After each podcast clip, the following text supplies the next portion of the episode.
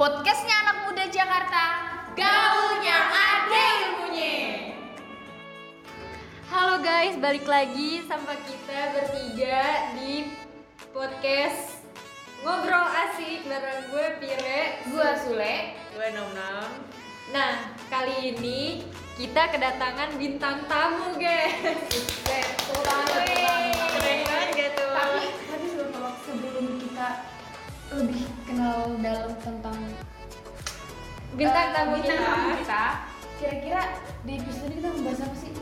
Kita ini mau bahas tentang adaptasi seorang adaptasi seorang jurnalis yang beralih profesi ke wirausaha. Wih, keren banget kan, Le? Nah, siapa sih Le bintang tamunya? Ya? Yang kebetulan juga rekan terdekat Asik. rekan terdekat dan karena kita mm, kuliah di kampus tercinta kebetulan gue star kita pada hari ini adalah alumni nih teman-teman. Iya, keren banget gak sih? Kepo gak sih? Gimana caranya seorang eh, jurnalism? Apa sih bahasanya gitu? Kan Seorang jurnalis. iya seorang jurnalis. Dia Beralih. berani gitu beradaptasi ke dunia yang beda ninggalin zona nyamannya mungkin. Kan kita nggak tahu ceritanya seunik apa bener nggak sih? Semenarik apa? Mungkin juga sobat lupa ke sini bisa contoh hal-hal yang baik gitu. Bener nggak sih? Ya kali aja dari sini termotivasi kan, jadi belok. nah, kali ini kita kedatangan bintang tamu yaitu eh, Bang Egi Randis ya kan. ini out out Agis masih banyak yang kenal. Tepuk tangan dulu kenal dulu bang boleh Halo teman-teman. Gua gak suara mau aneh banget Halo teman-teman, kenalin nama gua Egi Pati. Egi Pati. oh lu ubah ubah sih nama lu Yaudah. Nama gua Egi Pati. Ya udah dah. Pokoknya itu. Nama gua Egi Randis, gua alumni SIP. Ini kenapa pembahasannya tentang hmm, Adaptasi. adaptasi Seorang wirausaha. betul Seorang Seorang jurnalis. jurnalis ke wirausaha. Oke, Iya. let's go. Sering aja ya. Le, eh, adaptasi seorang jurnalis berarti kan sebelum lu masuk dunia jurnalis berarti lu berkeputusan gak sih untuk nyemplung nih ke dunia jurnalis bener gak? Iya. Lu Iya, boleh gak cerita dulu dari situ?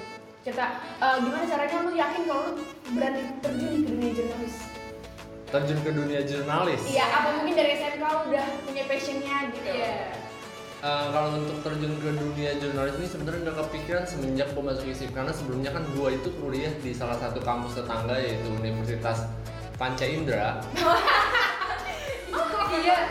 Sebenarnya Eh, gue baru tahu mas ya? Iya, serius. Berapa semester lo di Panca Indra itu? Panca Indra itu sekitar satu semester. Lumayan ya, lumayan. sama jurusannya. Jurusannya beda, jurusan di universitas tersebut itu gue ngambil ekonomi dan bisnis. Oh, bisa. Nah, iya nih jauh banget. Kok bisa Jalannya jauh banget ya? dari ekonomi ke dunia Jurnalis. jurnalistik itu gimana? Dari ekonomi ke komunikasi aja udah jauh. Nah, iya. Dari ekonomi ke komunikasi udah jauh. Jadi sebenarnya alasan gue itu simple ya. Kenapa gue pindah dari kampus itu ke ISIP? Yang pertama murah. Oke. Oh, oke. ISIP. Iya. Yang kedua adalah kondisi ekonomi di saat itu sedang turun. Akhirnya gue memutuskan untuk pindah kuliah. Eh, gue itu satu semester di kampus eh, di Panca Indra. Satu, semester. Gue lepas akhirnya gue sempat kerja juga jaga distro di daerah Condet. Akhirnya baru oh ternyata kampus murah dan bagus dan akreditasi yang terbaik di ISIP itu kan jurnalistik ya Iya, betul. makanya gue ambil jurnalistik supaya gimana caranya gue bisa kuliah dengan kualitas yang bagus dengan harga yang murah ya. Isi pilihannya Wih, itu aja sih sedap. sebenarnya. Nah mulai dari situ gue nggak nggak kepikiran sama sekali tentang jurnalistik. Ya apaan sih jurnalistik? Gue bahkan berita aja baru tahu kalau ada yang namanya headline ada yang namanya penulisan lead Oke. Nah, itu baru tahu di ISIP Jakarta. Ah. baru tahu tuh semuanya tentang berita ini. Ternyata di jurnalistik itu dibagi lagi. Ada radio ada TV dan cetak. Ternyata radio ini termasuk ranah jurnalistik. Oh, karena yang tidak terlalu jurnalistik adalah radio Betul banget. makanya saya memilih divisi radio di eh, salah satu himpunan di SIP Jakarta itu himpunan paling terkenal himpunan mahasiswa jurnalistik Iya, semua orang pada tahu deh. Amin. himpunan mahasiswa jurnalistik di Jakarta itu awal mula bagaimana hidup gua Berubah. berubah menjadi jurnalis. Kalau di bio Instagram gue itu tulisannya journalistic jadi Hmm. perjalanan jurnalistik gue Oke. gitu. journey itu kan perjalanan Kenapa lo tertarik ke radio? Iya. yang pertama radio itu simple Simple. Cuma tinggal ngomong gitu loh Iya. Pembawaannya nggak Awalnya. baku-baku banget lah ya. pembawaannya nggak baku itu udah pasti banget karena kalau mau halo pemirsa sekarang saya Iya. sedang-" itu kayak Iya, tadi kaku Halo, banget guys. guys, balik lagi sama gue. Iya apa ya? Kayak gitu lah pokoknya. Terus mungkin radio lu banget gak sih? Radio Suka ngomong gitu. Gua banget. Nah. Radio itu akhirnya, oh, wah ini gue banget. Eh, Ini gue banget ya pokoknya. Aduh, itu jauh banget loh ekonomi Iya, ke jurnalistik. Jauh banget ekonomi ke jurnalistik. Kenapa gue milih ekonomi itu sebelumnya karena di SMA ekonomi gue itu paling bagus se Oh. satu sekolah ya bukan sombong ini. Widih. Orang-orang pada bingung ekonomi, gue gue doang nih ibaratnya yang ngerti tentang ekonomi kayak gitu. Oke oke. Terus berarti selama di SIP lu eh, tenggelam di dunia jurnalis nih ya kan? Tenggelam ya. Iya bener dong tenggelam. Tenggelam. Nyaman lu selama selama di SIP? kalau dibilang selama di sip gua nyaman nyaman kalau dibilang tenggelam enggak gua cukup nyemplung aja sih Oh cuma nyemplung aja, nggak menyelami ya? Oke. pernah. Terus gimana sih ceritanya sampai pas lu lulus tuh eh, nyobain beberapa pekerjaan bener gak?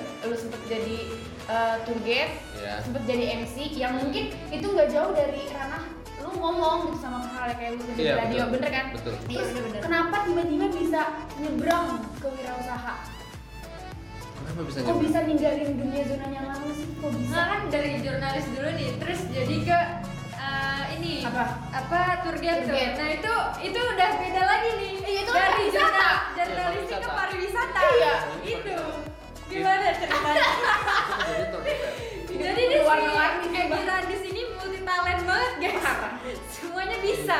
itu kalau nggak salah di tahun berapa ya 2016 akhir atau 2017 awal ada ini yang ada temen gue yang nawarin ini ada kerjaan nih event tapi event apa event terikat gitu jadi setiap ada event bakal lo yang dipanggil terus dan event itu di bidang pariwisata Oh. awal awalnya itu gue nggak jadi tour leader awalnya itu gue nggak jadi tour nggak jadi tour leader cuma fasilitator doang kayak Iya. bawa bawa barang Oh, iya, iya, iya. beres beres terus nyapa nyapa tamu kayak gitulah pokoknya itu olah sampai ya udah gue tekunin nih kak karena gue ketemu banyak orang ngobrol sama banyak orang ketemu relasi yang gue pikir ini orang-orang hebat kayak gitu kan makanya gue tekunin terus gue tertarik banget di apa di tour itu atau di dunia travel tuh karena awal banget gue event itu gue dilepas ke eventnya Adidas Widih, Eventnya Adidas. pantesan.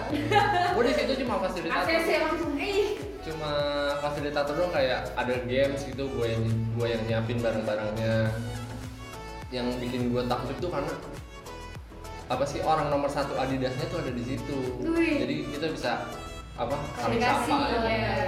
Berarti lo orangnya seneng banget interaksi iya ya. seneng banget komunikasi terus dari situ akhirnya gue bisa ketemu orang-orang penting kayak gubernur satu BI gubernur dua BI itu sempat ketemu di Semarang kayak seru aja gitu di dunia travel Berarti lo udah ikut event berapa kali di itu dunia tour itu? gue udah keliling Pulau Jawa sih Wih, Mantap banget. Pulau Jawa nih. Pulau Jawa Keren banget. Pulau Jawa. seorang jurnalis juga bisa lo jalan-jalan. Tapi Betul. ini pekerjaan dari pindah ke dunia pariwisata juga bisa, Bisa lagi jalan.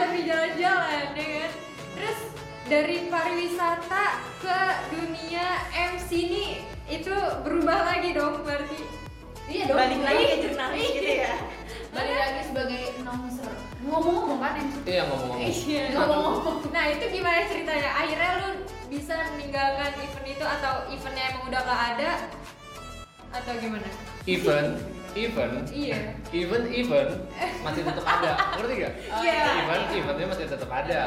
Tapi eh, karena gue punya basic dari radio yang gue pelajarin di kampus dan terutama di Himajur, gue punya basic ngomong dan gue diajarin banget cara oh caranya MC itu kayak gini ada di mata kuliah public speaking juga akhirnya gue ngerti gue dalemin dan gue mulai cari job-job tentang MC nih. Jadi gue udah mulai nge-share ke teman-teman gue kayak kalau ada MC apa pun kabarin gue ya gue mau nyoba. Ada MC apa pun kabarin gue ya gue mau nyoba. Kayak itu akhirnya gue dipanggil. Awalnya banget itu kayak megang acara acara Himajur kok acara Himajur kayak Festjur itu gue sempat megang MC-nya Festjur tuh apa? Eh, festival festival jurnalistik. Eh, itu dua tahun. sobat ngobang nih nggak tahu nih Iya. Festjur apa Oh sih? kayak dua tahun deh gue dua tahun sempat megang MC iya yang pertama itu di talk show yang kedua itu di eh, acara utamanya yang bareng abang kurus itu.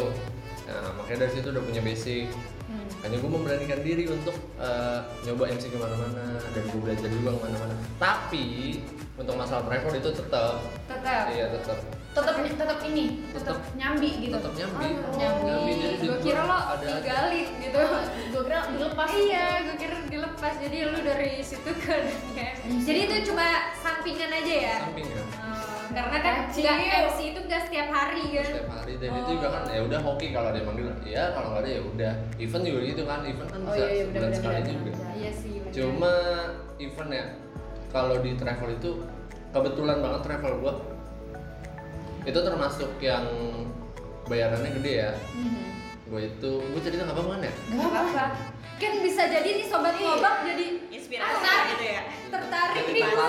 iya jadi sebagai ya udah motivator di sini kita tidak tahu. Kuliah jurnalistik ke travel ke MC Motivator. berusaha nah itu panjang nih oh iya. Panjang panjang ini. Terus Kenapa gue suka di travel karena salah satu bayaran yang dari travel travel lain itu di tempat gue itu termasuk yang gede lah hitungannya. Karena gue em, tujuh hari pernah itu tujuh hari full di Solo Solo Jogja. Solo Jogja itu pokoknya penginapan makan itu gue buat makan sendiri aja gue nggak ngeluarin duit sama sekali. Dan pulang gue ngantongin hampir empat. Cuma seminggu ya. Mantap. Dan- seminggu loh. Seminggu hampir empat. Udah hampir UMR Iya, ya. Jakarta. Seminggu. Seminggu. Seminggu. Dan gue cuma kayak ya udah have fun-nya tuh kayak gue bisa jalan-jalan nih. Cuma emang tanggung jawabnya agak berat ya karena tour leader itu lo harus bangun paling awal tidur paling terakhir. Itu tuh tugas paling berat Iya, leader. Tugas paling beratnya kayak gitu lo pokoknya harus fisik lah. Waktu buat istirahat lo ya colong-colongan. Kayak gitu susahnya di travel kayak gitu. Cuma ya ada hasilnya. Duitnya gede ini gede. Nah mulai dari situ akhirnya eh, setelah itu kan ada tuh uangnya gue kumpulin. Gue beli barang gue beli ini. Akhirnya gue gue lanjut ceritain kali ya. Iya. Iya udah Lanjut. Aja. biar sobat ngobak tahu nih. Perjuangan perjuangan seorang Egi Randis pas gue banget event gede yang tujuh hari itu kayaknya pas banget gue baru lulus kampus apa pas mau sidang gitu. Oh, oh. apa apa pas baru sidang selesai ada tuh event langsung gue ambil dapat dah tuh duit segitu. Setelah itu gue bingung kan gue belum mau kerja nih gimana ya? Akhirnya gue beli kulkas. Wih. Nggak penting kan? Buat di rumah? Enggak buat gue aja iseng. Kenapa kebanyakan uang? Kan tahu kebanyakan. unik kan? Enggak. gak sih Beli tau gak sih kulkas, kulkas iseng yang kulkas gitu. yang ada di kontrakan anak Oh, iya, dulu. iya. nah, itu kulkas gua gua beli sendiri oh kulkas gua gua beli sendiri kenapa lu beli kulkas gitu iya kan kenapa orang-orang sofa gitu buat enggak orang-orang eh, anak-anak sekarang ya anak-anak milenial Iya. pasti kan lebih ke fashion Iya, beli iya, iya. kulkas kenapa tuh gua beli Karena kulkas karena gua pengen nyoba ah gua kayaknya pengen nyoba jualan kopi bir oh Lu tahu kan oh nyambi Iya, nyambi lagi jadi gua cari duit Uangnya lagi diputer aja iya gitu kan. diputer. aja. oh alah kayak gue mulai jualan tuh jualan kopi bir di daerah kampus ya kan Hmm. jualan jualan kira eh, udah tuh baru mulai travel lagi sampai akhirnya corona menyerang kita semua Ah, iya. Ini berdampak banget ya buat travel. Buat semuanya sih. Kalau gue bilang gue nyesel untuk gak nyari kerja sih nyesel karena yang lulusan bareng gue tuh udah pada kerja dan gue belum. Dan gue belum ya kan? Ya udah. Terus ada dan di bawah gue yang lulus udah pada kerja dan gue belum ya gue masih punya banyak duit jadi nyantai aja. Oh kaci. Karena dia udah ada usaha. Iya, karena di travel diputer. duitnya seminggu aja udah gaji lu sebulan. Gitu. iya. Kerja seminggu orang-orang pada sebulan lu seminggu. Iya, dengan uang yang sama. Dan jalan-jalan. Nah, Iya, iya, gitu. iya. Plus walaupun capek banget. Capek banget. Daripada bayar duduk- semua lah. Kebayang depan Daripada duduk mantengin komputer ya kan, Iya. mata sakit, pegel, eh kayak Zara ini. lu jalan-jalan ngeluarin Rumah. duit ngeluarin duit. Naik kereta capek duduk. Gua diem gak mau duit naik pesawat bos. Nah, dibayar lagi. Bayar bayar lagi. kerjaan enak macam apa itu? Transport makan gratis. Ditanggung Tuh, semuanya. Ditanggung. sebelum masuk corona itu di bulan apa ya bulan Februari, Februari. akhir Februari akhir itu gua bertiga sama temen gue itu di Cilengsi itu memutuskan untuk buat travel sebenarnya Oh. proposalnya udah jadi kliennya udah dicari udah ada yang mau corona muncul akhirnya di cancel semua gitu Aduh. sampai sekarang Emang itu belum waktunya mungkin. iya belum waktunya Berarti tadi ada rencana nggak sih itu bakal dimatengin setelah corona selesai? udah mateng tinggal Nggak maksudnya di apa ya direalisasikan berarti. oh jelas lah itu Oke. jelas banget itu harus duit bre Oke, berarti kalau misalkan itu dimatengin, wirausahanya ditinggalin, bener gak? gini wirausaha yang sekarang kan eh, di bidang ini ya food and beverage Iya. Oke, betul. tahu kan ya Iya. maksudnya nggak tahu mungkin nanti harus beli FNB. FNB sobat kebak Nah dari ya dari tour travel akhirnya lu memutuskan untuk buka usaha warkop ngegas nih. Di Siagi Randi Sigi punya warkop ngegas letaknya di Kalisari. Kalisari di Jakarta Timur. ya Nah Hampir. akhirnya gimana tuh dari tour travel ke buka usaha ini? sebenarnya ini bukan bisnis gue sendiri ya ini bisnis gue bertiga ada temen gue dua orang perempuan nah jadi awal mulanya tuh karena ini kan eh, di Kalisari itu ada ruko Iya. ruko yang bulan Agustus eh, sebelum bulan Agustus maaf sebelum bulan Agustus itu dipakai untuk warnet Iya. dan setelah Agustus kontrak habis dan kebetulan banget eh, ruko itu punya abang gua Oh. ini sebenarnya punya abang gua kayak gitu jadi eh, gue minta keringanan ke abang gua gimana kalau eh, bukan keringanan sih perjanjian gimana kalau eh, Egi pakai dulu nih sampai bulan Desember nanti setelah itu kita bayar kontrak kayak gitu. Iya. akhirnya gue memberanikan diri untuk seperti itu. Hmm. dan konsep kenapa bisa jadi warkop itu cuma karena obrolan-obrolan iseng sama anak-anak aja sih sebenarnya awalnya. Cuma kita butuh budget berapa kita pikirin perhitungan. Perhitungan itu semuanya gue yang hitung. Jadi entah budget ini budget itu ngechat semuanya bangku sampai produksi apa sih maksudnya Eh, bahan itu udah kita hitung bareng-bareng Oke. kayak gitu Dan dan oh, awalnya iseng. iseng Karena iseng ya. iseng iseng oleh itu iseng Berarti kalau obrolan sama lu tuh obrolannya ini banget ya. Iseng serius. Iya, iseng-iseng serius. Iseng serius. Hati-hati ya sobat kamu. apa aja gue jualin sumpah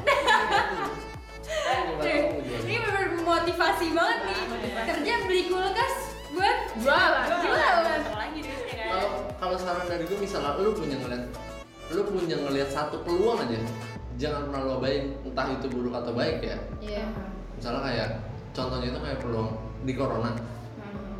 apa sih orang cari di corona misalnya Uang sih pasti. Iya, Iya, uang duit. udah pasti. Iya. Karena semua butuh uang. Iya, Gimana lu menghasilkan uang dengan peluang itu? Kayak gitu. Misal orang-orang di rumah itu pada gabut nih nonton Netflix, akhirnya lu beli akun Netflix Iya. yang bisa buat berlima. Cuma lu mikir lagi, biasanya lu tuh kayak mikir, aduh gue pengen beli akun Netflix, sayang banget kalau cuma satu, empatnya gue jual ke mana ya? Akhirnya lu gak jadi beli.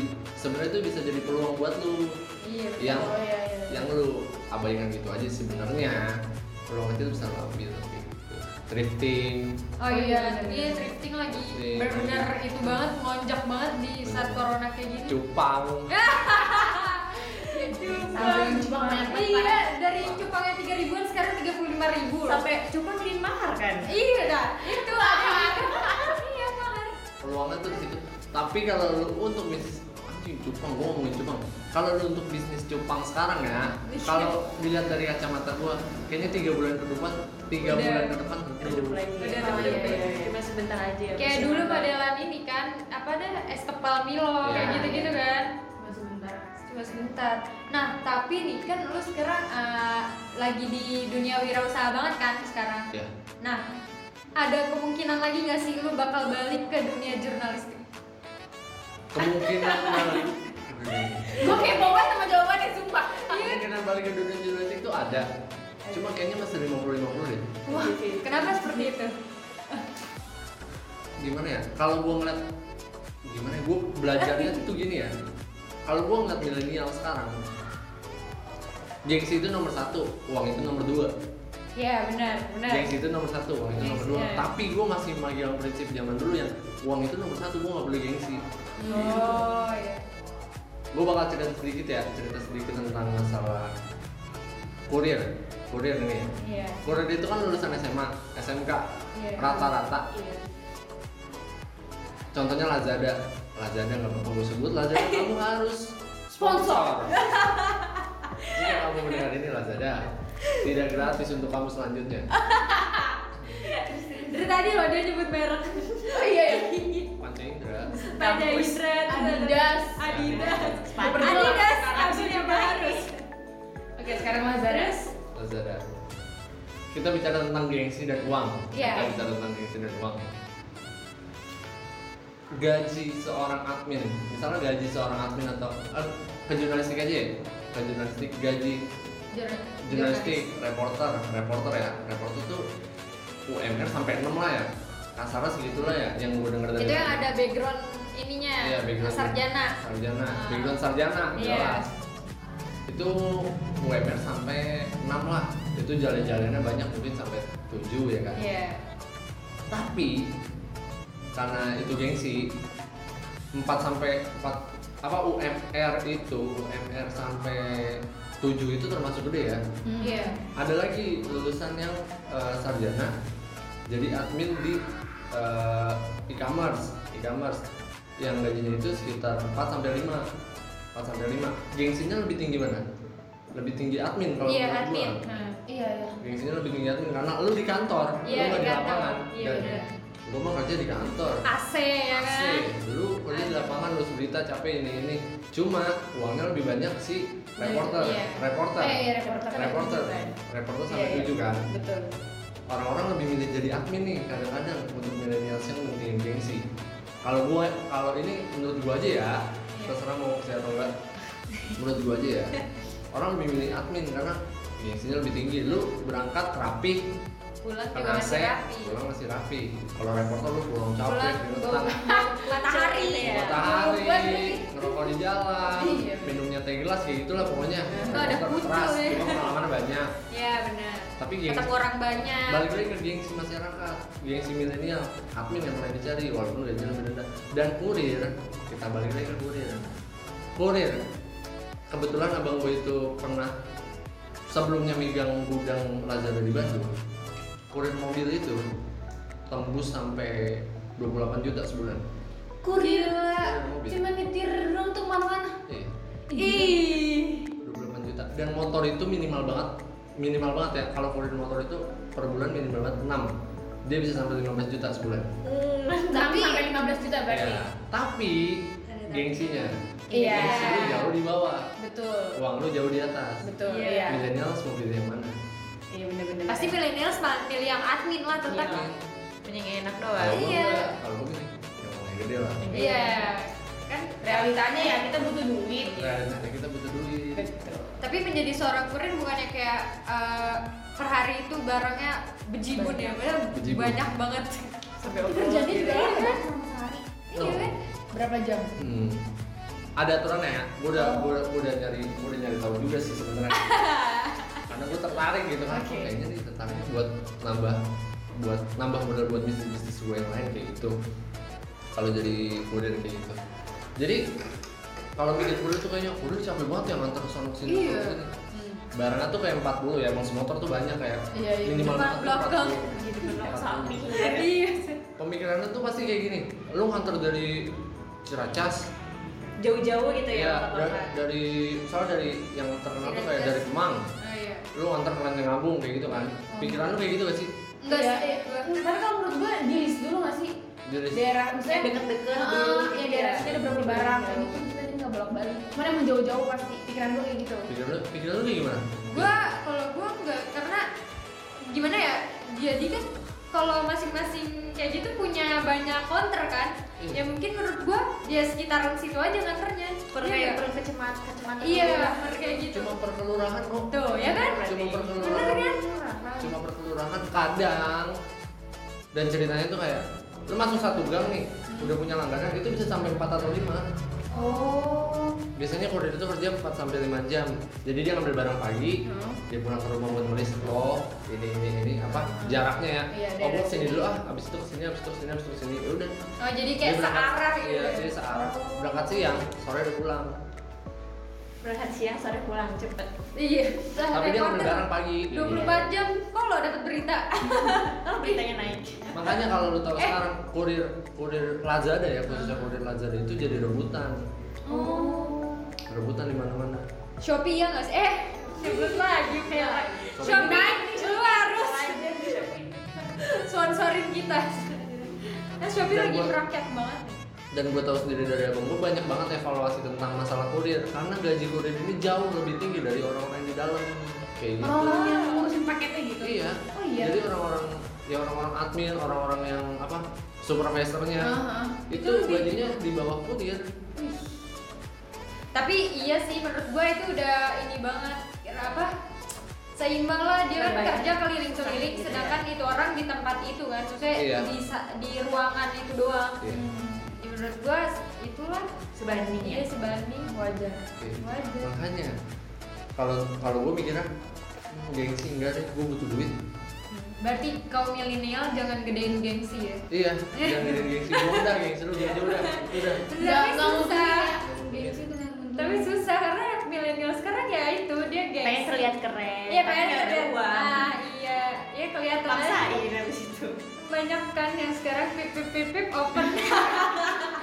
pip open. bo Iya kan banyak yang kayak gitu. Iya, Berarti sebenarnya gengsi. jalan lu menuju wirausaha tuh udah lu dapetin dari awal ya karena kan lu sempat Udah. kuliah di ekonomi. Ah, iya. Karena gue kira tadi tuh beneran lintas jalur ya lu caranya lu sebagai jurnalis.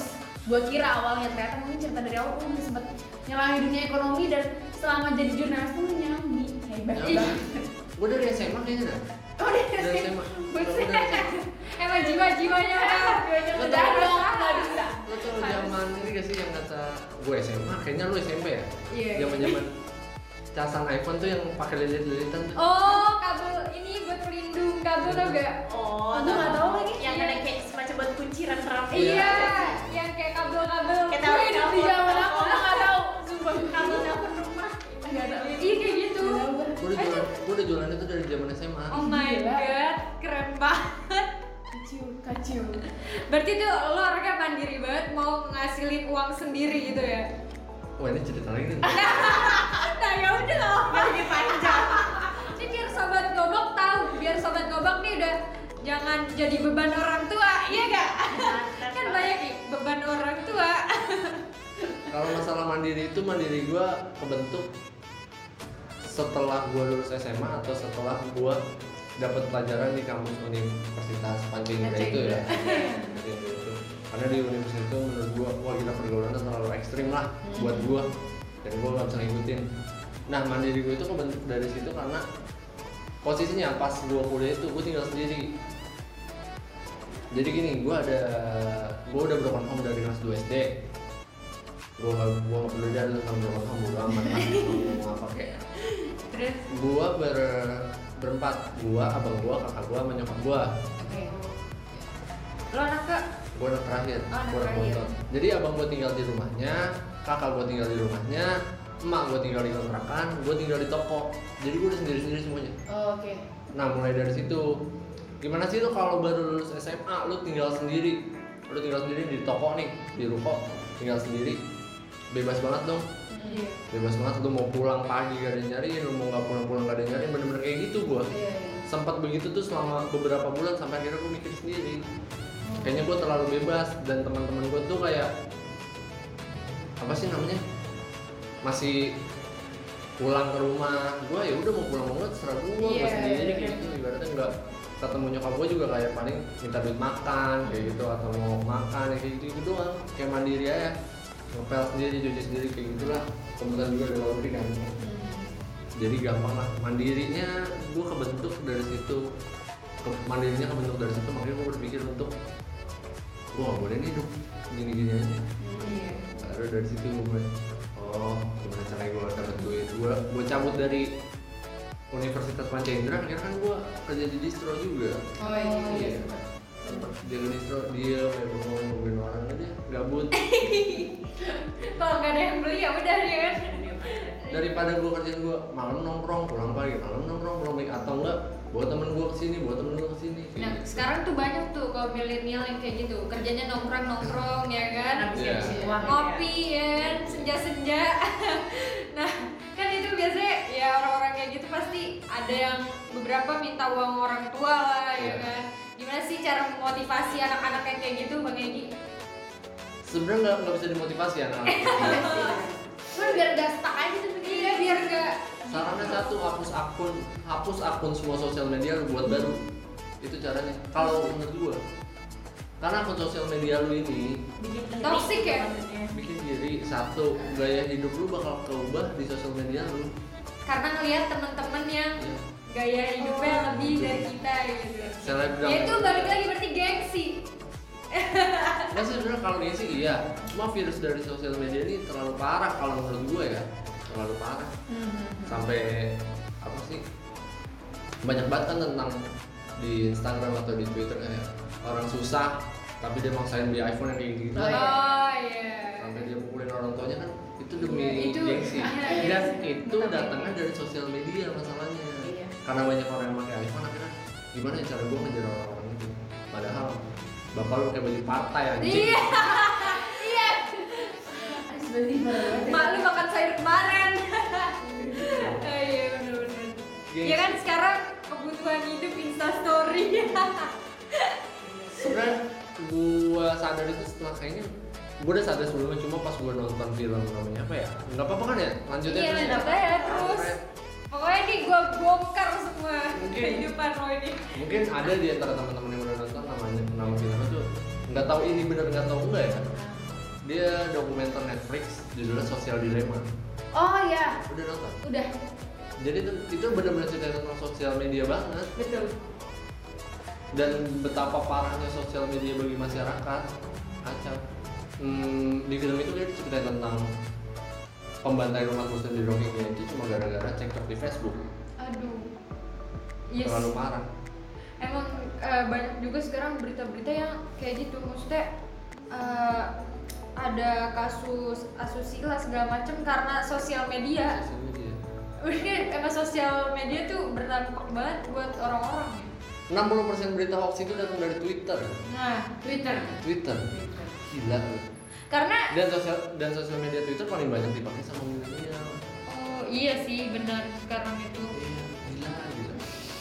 Kan juga susah buat nyari-nyari kan kita ya karena sosial media emang gak ada ini nggak ada apa gatekeeping eh, gatekeeper asik. Iya. gatekeeper kan? Penjaga gawang ibaratnya. Iya makanya kalau kita mau beradaptasi sesuai tema dengan podcast kali ini kan adaptasi. Iya, ya, adaptasi. adaptasi. Gimana? Usaha atau gimana? Adaptasi untuk di zaman sekarang itu kayak lu kurangin deh penggunaan sosial media lu itu sih menurut gua Mulai dari situ Mulai berarti. dari situ. kurangin Mungkin dari situ juga lu bisa nemu titik kalau oh gue tuh bisa loh sebenarnya kayak gini tanpa kayak terpaku sama sosial media.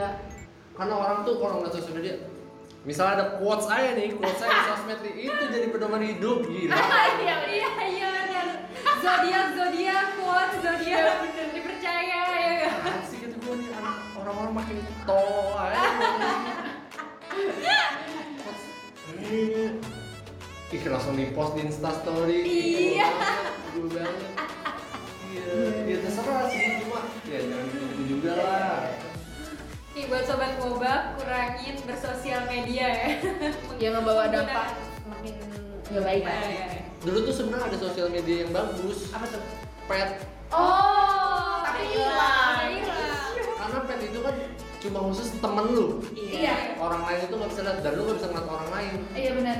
Harus berteman. Harus berteman Dan itu temennya tuh dibatasin juga Iya, Cuma iya. 500 maksimal Sekarang kan ya sampai 2 juta pengikut juga nggak apa-apa Bisa, ya. iya. Nggak ngikutin pun bisa ngeliat nggak ngikutin pun bisa ngeliat Nah, iya. nggak ngikutin pun di explore tuh ngeliat apa keluar tuh. keluar. Itu kalau nggak di private ya. Jadi lebih ke apa ya? Sekarang tuh kehidupan pribadi lebih ke apa? Asupan semua orang. Iya benar. Iya benar. Semua orang bisa kehidupan ngeliat. pribadi lu jadi asupan semua orang Hmm. dan kehidupan pribadi lu akan dipengaruhi oleh orang lain Iya betul. Siapa tahu orang ngikutin, siapa tahu orang benci, jadi ya itu kan dampaknya. Yang gak bagus. Tapi Bang Egi dari pengalaman-pengalaman lu yang dari kuliah di Indra apa Indra. Panca Indra terus juga eh, beralih ke jurnalis, beralih ke MC, beralih ke tour leader, beralih ke wirausaha. Apa sih yang paling apa ya? apa ya? Berkesan. Berkesan ya. Proses itu tuh yang paling iya proses. Gimana ya? Gila kalau dibilang berkesan mah berkesan semua. berkesan semua ya berkesan semua. Dan perjalanannya kan nggak nggak gampang. Namanya gue kadang aja waktu itu yang gue jual kopi di kampus saya itu kayak gue buang urat malu gue deh supaya supaya gue bisa jual di dalam kampus. Oh, iya. dan gue posisi gue tuh alumni. Eh, Oh, dan gue dipandang sama anak-anak tuh kayak gimana? Ih anjing alumni. Bukannya jadi wartawan malah jualan kopi bir kayak gitu kan. Oh iya iya. Pasti ada ya omongan pasti omongan dari ada orang. pasti ada. Dan pernah itu- ada gak sih yang sampai kuping lu gitu? Iya, kayak nyampe ke kuping sendiri iya iya maksudnya Ada kayak kopi sih enggak Ada. cuma gue tahu pasti ada. Cuma gue tahu ya pasti kan ada yang kayak gitu. Terus lu ya udah kayak bodo amat gitu ya? Gue bodo amat. Dalam hati gue bodo amat. Yang penting gue punya duit gak bisa duit orang tua. Udah. Nah penting banget sih. Ya. iya. Bener yang penting gua nggak jadi beban orang tua. Gak usah mikirin sama orang lain ya Iya gak usah mikirin omongan orang lain. Orang lain tahu apa anjing? Ih tahu. Gak bikin hidup berubah juga. Gak ngasih lu duit. Gak modalin lu dagang. Udah. bener. Gak boleh jadi pertimbangan sama Harus ilmu maju jajan sendiri. Cuman dari proses yang menurut gua gak gampang sampai di titik sekarang Titik mana sih yang lu tuh find yourself banget Lu ketemu sama diri lu sendiri Ya mungkin Oh gue tuh sebenernya paling nyaman tuh di sini loh Oh di sini loh gue tuh sebenernya bisa jadi diri gue sendiri. Sebenernya kalau jadi diri gue sendiri tuh ada tingkatannya ya. Pertama banget tuh gue sebenarnya di MC Oke. Di diri gue tuh kayak Aku pengen MC mulu cuma juga gak ada. Setelah itu baru turun ke travel. Karena gue bisa tetap ngomong sama orang. Oke. Tapi karena travel uangnya jauh lebih banyak Gue lebih milih travel. Itu kalau dari tingkatan uang ya? Iya tingkat Cuma itu kalau misalnya dari tingkatan diri lu sendiri lebih kayak sih berarti? Lah.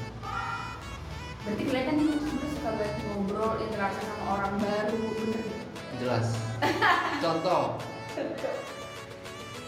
Ketemu orang baru di warkop sendiri Yang gue kenal, gue bisa ngobrol Dan orangnya bisa nyaman. Iya.